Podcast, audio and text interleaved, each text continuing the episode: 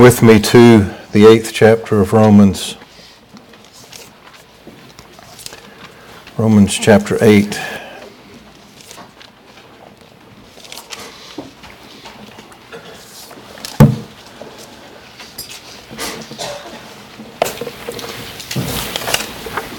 I'm conflicted.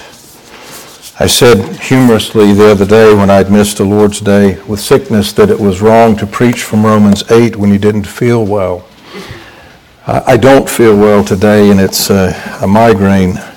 I don't mention it for pity, I mention it for explanation because I would rather have more energy and feel better to preach on what I hope to preach to you upon today. So I just say that to ask you to receive more than I can give today, but again, that's really always the way it is in preaching. It is when the Lord speaks that we hear and benefit. I want to begin reading in Romans 8, and we'll start reading today in verse 28. Well, yeah. Let's back up I want to read from verse 17. So turn to verse 17. And if children, then heirs, heirs of God and joint heirs with Christ, if so be that we suffer with him, that we may be also glorified together. For I reckon that the sufferings of this present time are not worthy to be compared with the glory which shall be revealed in us. For the earnest expectation of the creature waiteth for the manifestation of the sons of God. For the creature was made subject to vanity, not willingly, but by reason of him who hath subjected the same in hope, because the creature itself also shall be delivered from the bondage of corruption into the glorious liberty of the children of God. For we know that the whole creation groaneth and travaileth in pain together until now. And not only they, but ourselves also, which have the first fruits of the Spirit. Even we ourselves groan within ourselves, waiting for the adoption, to wit, the redemption of our body. For we are saved by hope. But hope that is seen is not hope. For what a man seeth, why doth he yet hope for? But if we hope for that we see not, then do we with patience wait for it. Likewise also the Spirit helpeth our infirmities. For we know not what we should pray for as we ought, but the Spirit itself maketh intercession for us with groanings which cannot be uttered. And he that searcheth the hearts knoweth what is the mind of the Spirit, because he maketh intercession for the saints according to the will of God. And we know that all things work together for good to them that love God, to them who are the called according to his purpose. For whom he did foreknow, he also did predestinate to be conformed to the image of his Son, that he might be the firstborn among many brethren. Moreover, whom he did predestinate, them he also called. And whom he called, them he also justified. And whom he justified, them he also glorified. What shall we then say to these things? If God be for us, who can be against us? He that spared not his own son, but delivered him up for us all, how shall he not with him also freely give us all things? Who shall lay anything to the charge of God's elect? It is God that justifieth. Who is he that condemneth? It is Christ that died, yea, rather that is risen again, who is even at the right hand of God, who also maketh intercession for us. Who shall separate us from the love of Christ? Shall tribulation or distress or persecution or famine or nakedness or peril or sword? As it is written, For thy sake we are killed all the day long. We are accounted as sheep for the slaughter. Nay, in all these things we are more than conquerors through him that loved us. For I am persuaded that neither death nor life, nor angels, nor principalities, nor powers, nor things present, nor things to come, nor height, nor depth, nor any other creature shall be able to separate us from the love of God which is in Christ Jesus our Lord. Amen. We trust the Lord's own blessing to be on the public reading of his inspired word. Let's do with the word open and read before us, bow our heads and hearts together. Our gracious Heavenly Father, we come today asking that as we have read these remarkable words, that you will, by the same Spirit that we possess and we read intercedes for us, uh, give us help in preaching and hearing the glorious truth of this tremendous promise. And so, Lord, help us in these moments. Now we pray. In Jesus' name, amen.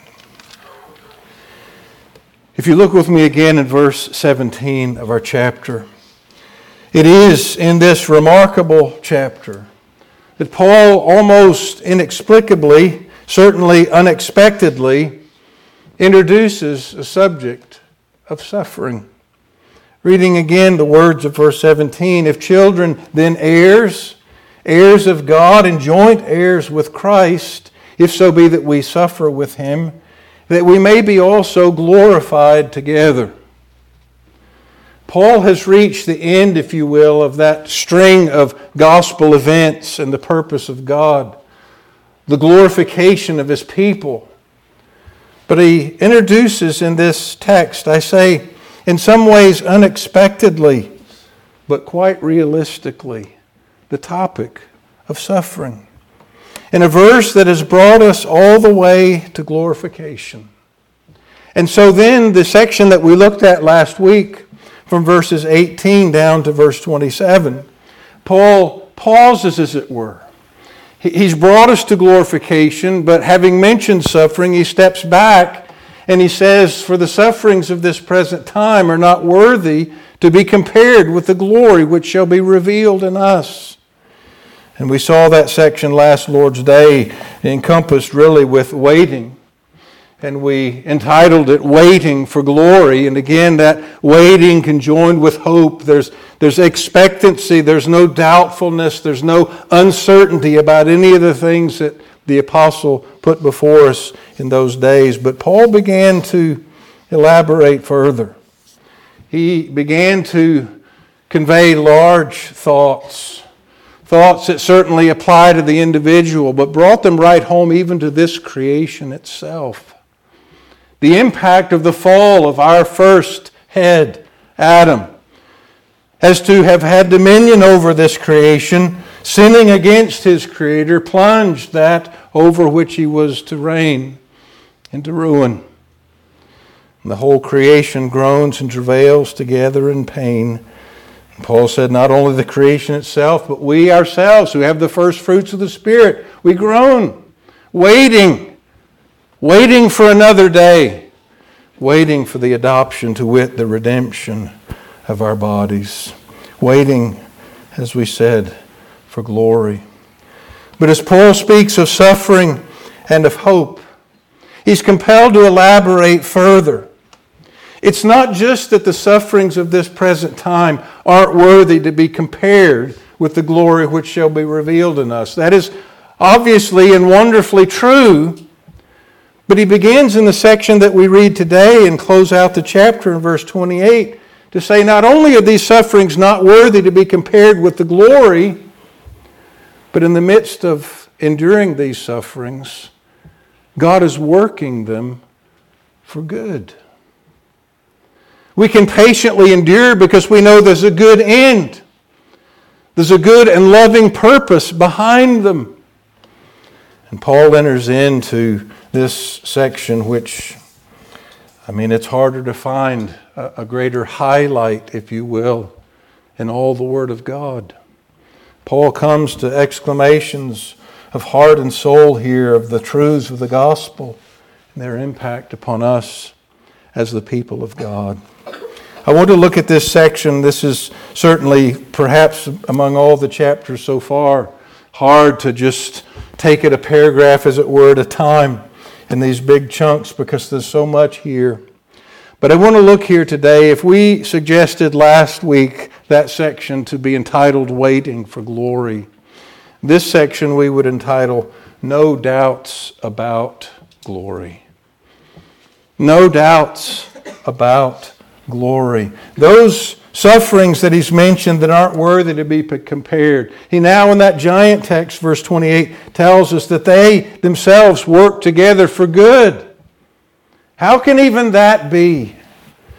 And he begins this section that is so precious and so sadly controversial in the minds of many of the Lord's people.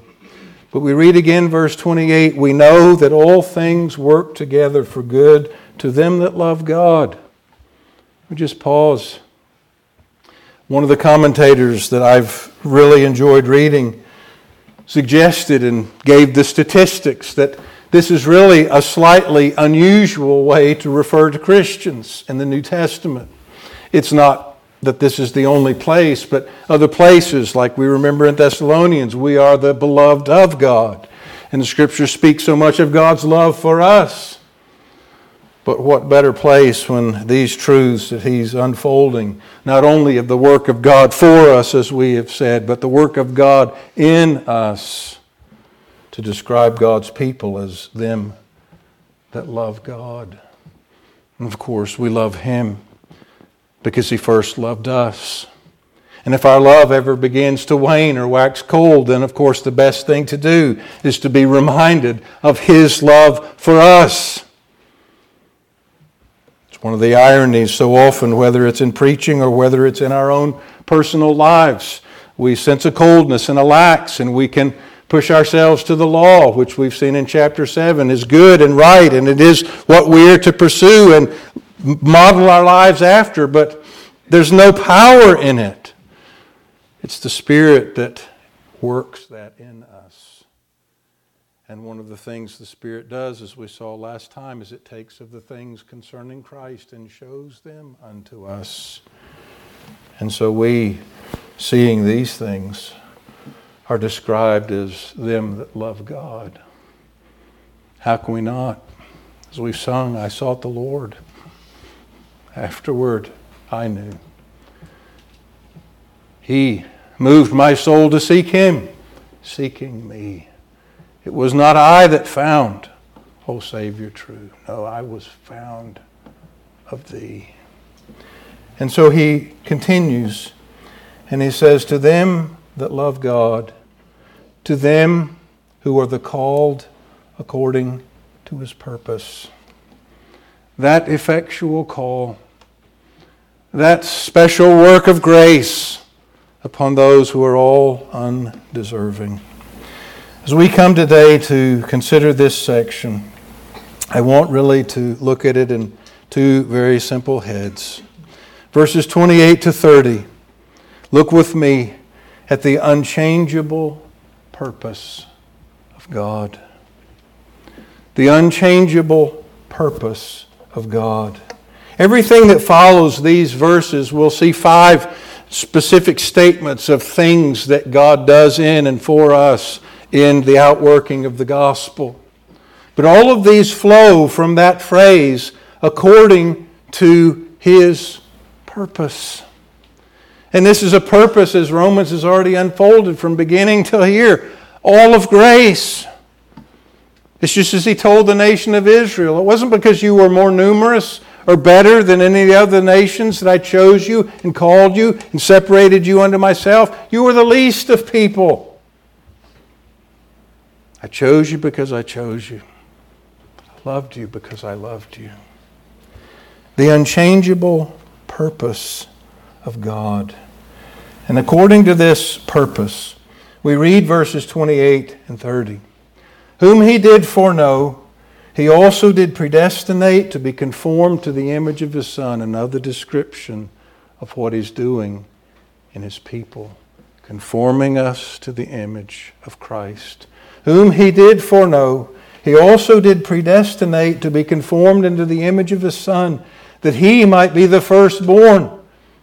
Think even of the truths of that, the guarantee, the preeminent one among many brethren. Moreover, whom he did predestinate, them he also called. Whom he called, them he also justified. And whom he justified, them he also glorified. This golden chain of gospel events is really where the apostle brings and closes out really his exposition of the gospel. We'll say more about that as we transition into chapter 9. But here, I say the unchangeable purpose of God. I want to take just a little journey in other scriptures because there's an important truth here. I'm sure we've rehearsed it from different directions before. I know we've handled it in Sunday school classes looking at the doctrines of grace. But this first link, if you will, in the chain, in this outworking of his eternal purpose, foreknowledge. So often it is in the minds of many a foreknowledge of those who would believe. And based upon that exercise of faith, God then would choose these unto himself. In many circles, it's not preached with the proper theological title affixed to it, but this is called conditional election. That God chose because He knew you would do this, and ultimately it's God responding to our choice. Where the scripture unfolds that it's not God who is responding to us, it is we who are responding to Him. I want you to turn over to 1 Peter, if you will. Perhaps the most familiar text in this view of a conditional election is 1 Peter chapter 1 and verse 2. We read here, elect according to the foreknowledge of God the Father, through sanctification of the Spirit. Notice here, unto obedience and sprinkling of the blood of Jesus Christ. Even in this text itself, which is so often used to teach a conditional election, it shows that it's really folly to draw that from the text because what is obedience uh, unto the faith but our act of believing? That's in response to what God has done. But I want you to look with me here from this verse elect according to the foreknowledge of God the Father. Go back now to the book of Acts, chapter 2. Acts chapter 2 and Paul, or excuse me, Peter's great Pentecostal sermon. We read a giant text in verse 23 Him being delivered by the determinate counsel and foreknowledge of God, ye have taken, and by wicked hands have crucified and slain. We've spoken in the past about one of the cardinal rules of Greek grammar. It applies in this text here. Him being delivered by the determinate counsel and foreknowledge of God. I won't try and get into the particulars, but when you have two grammatical equals that are joined by the word often translated and, but it can be translated also, it can be translated even. And this, in many texts, I think it should receive the translation of even. But when only the first of these two has the article, then they're referring to the same thing. Probably told the story about in Greek class, when they were going over this, they used Titus 2.13, which speaks about the great God, even our Savior, Jesus Christ. The rule applies there. It's a proof text for the deity of Christ. It was taken back because the rule applies in two places. Uh, the blessed hope, even the glorious appearing. Um, that one kind of got passed over. But here in Acts, foreknowledge is one of those things joined together with what? The determinate counsel of God. God's foreknowledge is his determinate counsel. It's not his response to a foreseen event. It's his determinate counsel. It's the outworking of his purpose. And actually, if we go back to 1 Peter, we find that remarkably demonstrated in this passage that's so often used to teach another view of election.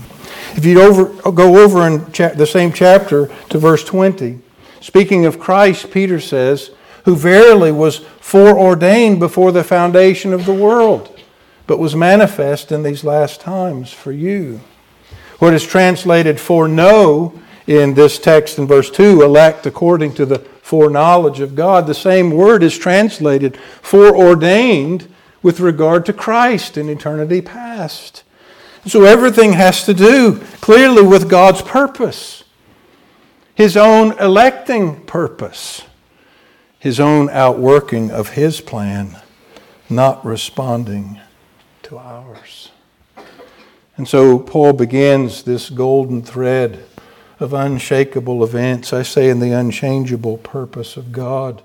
Each of them is a study in itself. We just did a little mini one of reference to foreknowledge and then predestination based upon that determinate counsel. And again, not because of anything in us. We, as Israel of old, in that great picture of the gospel and their redemption from Egypt, there's nothing in us as believers that God could look at and see as worthy. No action we take, others fail to take, that He says, Oh, there's a good one, I'll choose Him. No. As He'll unfold in chapter 9, His gifts, His calling, according to His sovereign plan. But whom He did foreknow, He also did predestinate to be conformed to the image of His Son that he might be the firstborn among many brethren. And as we read, moreover, whom he did predestinate, them he also called. Whom he called, them he also justified. And whom he justified, them he also glorified. If you study theology and you come to a, a point of study called the order of salvation or the ordo salutis in the Latin terms, Here's a place in Scripture where we have that very thing put before us. Not everything in the sequence is included. Sanctification is not listed here, but yet, in many ways, it's been the subject of chapter 6 and 7 already.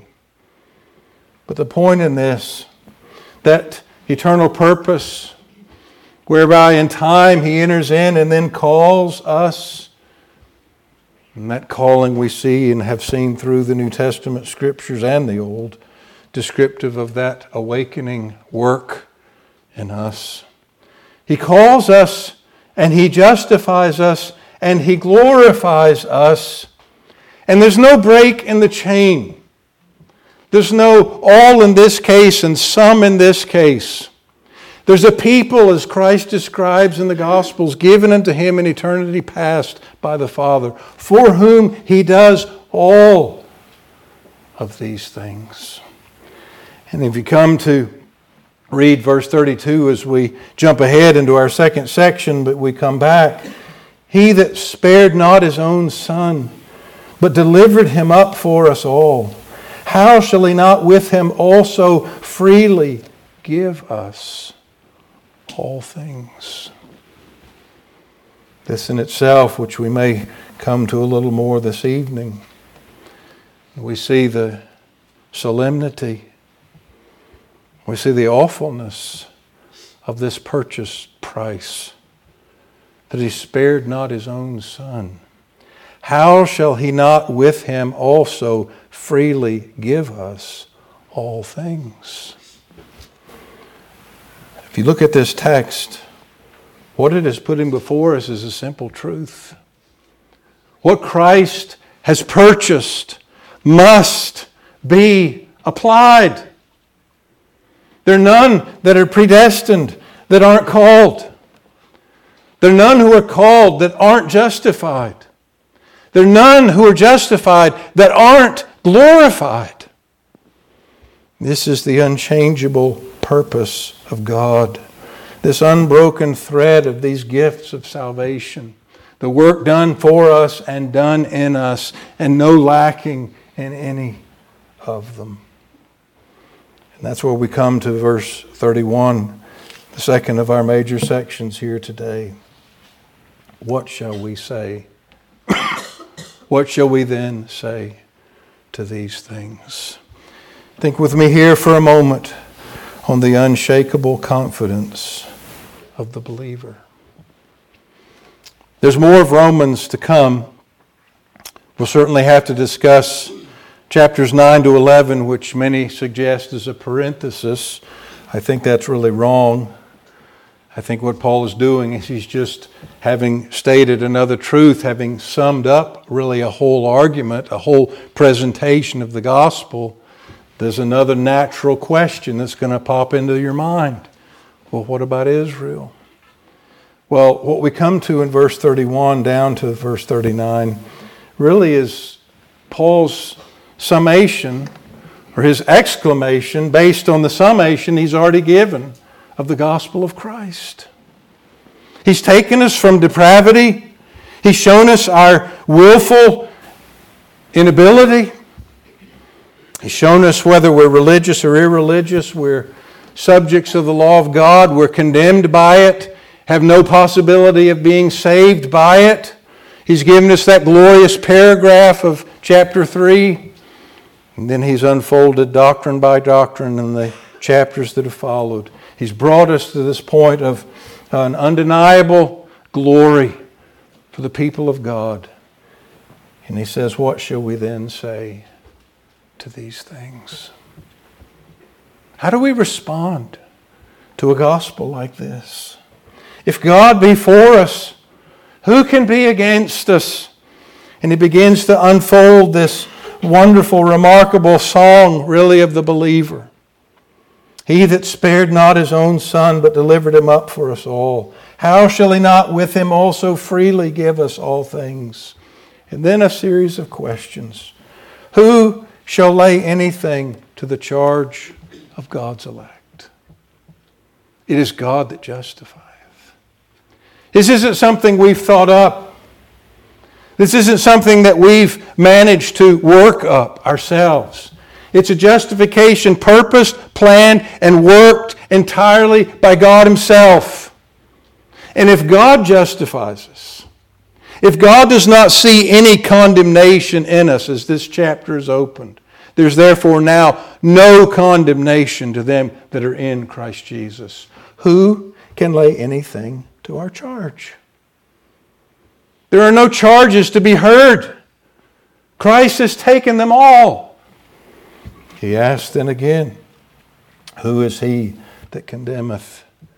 It is Christ that died.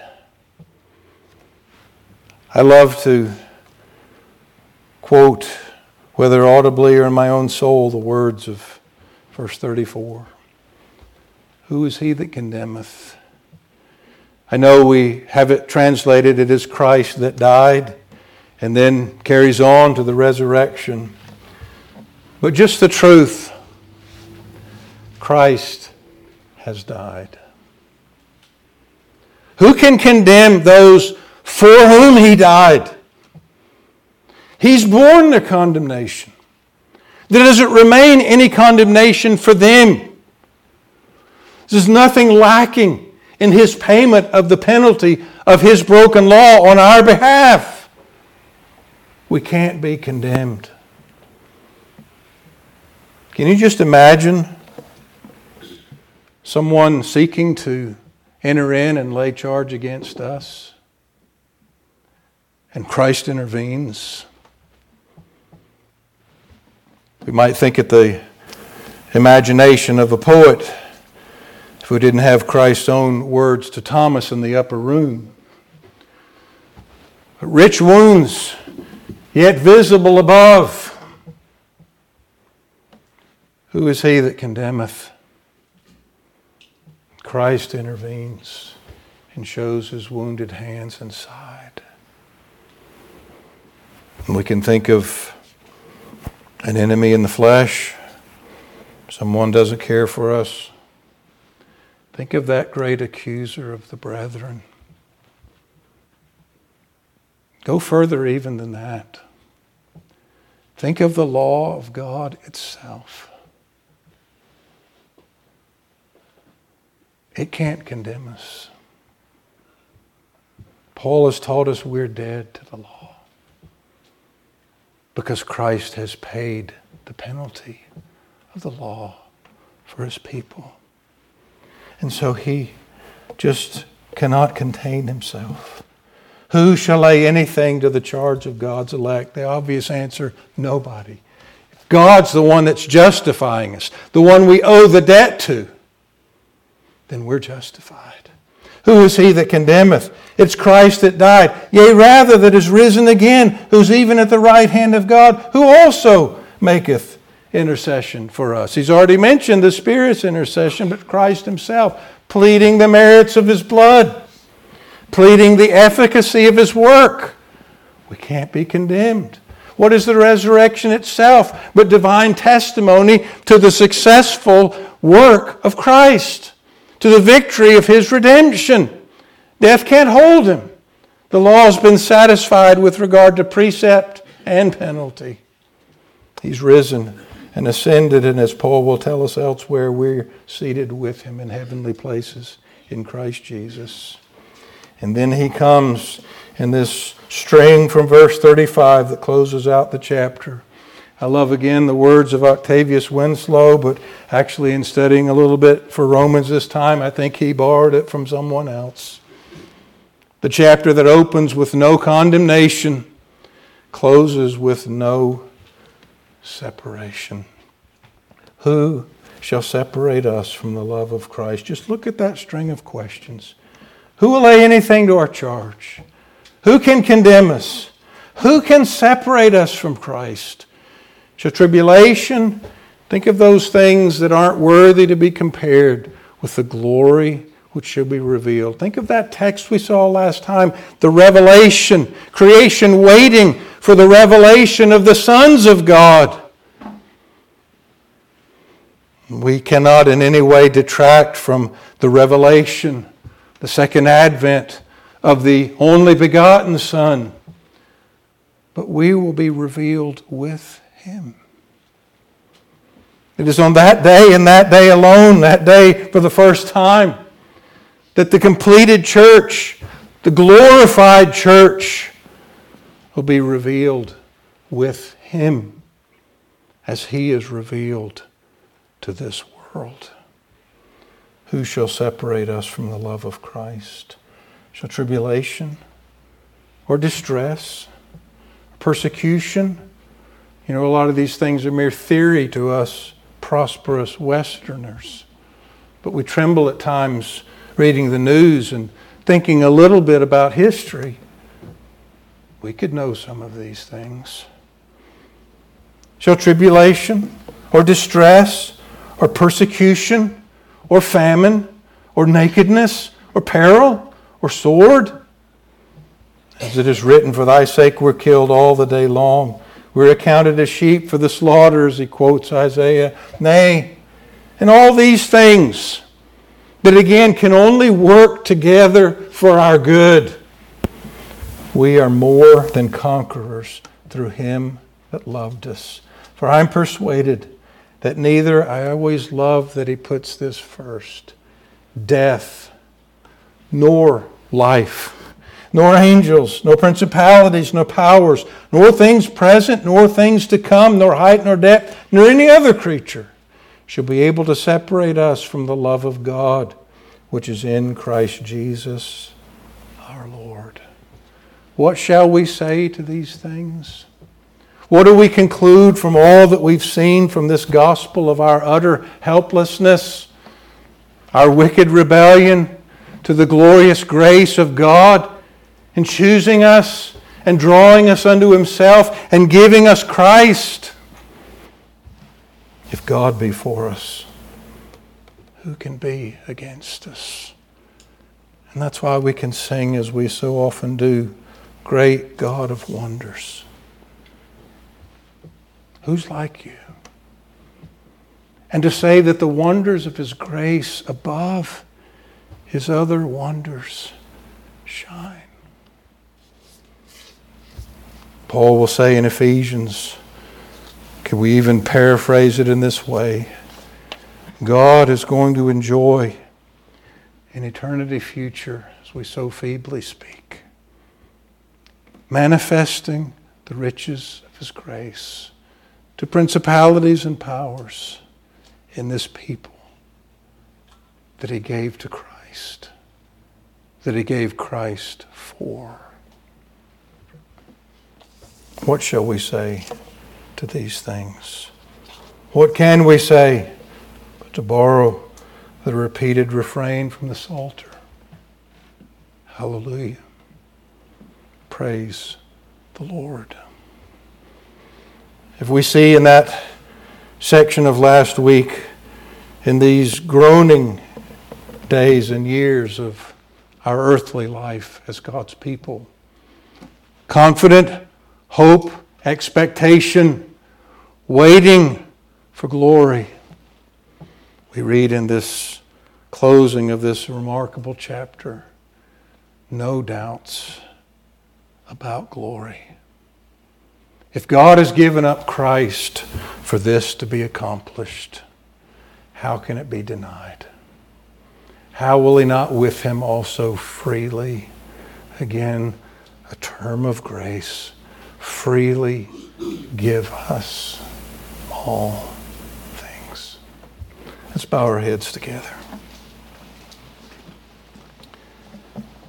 Lord, we ask today the help of your Spirit in reading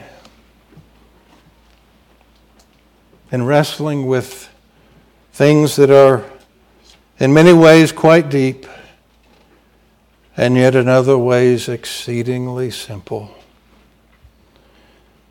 All you were obligated to do was cast us into hell. What you chose to do is remarkable. What shall we say to these things? Praised be our God. We ask and pray these very things in Jesus' worthy name. Amen.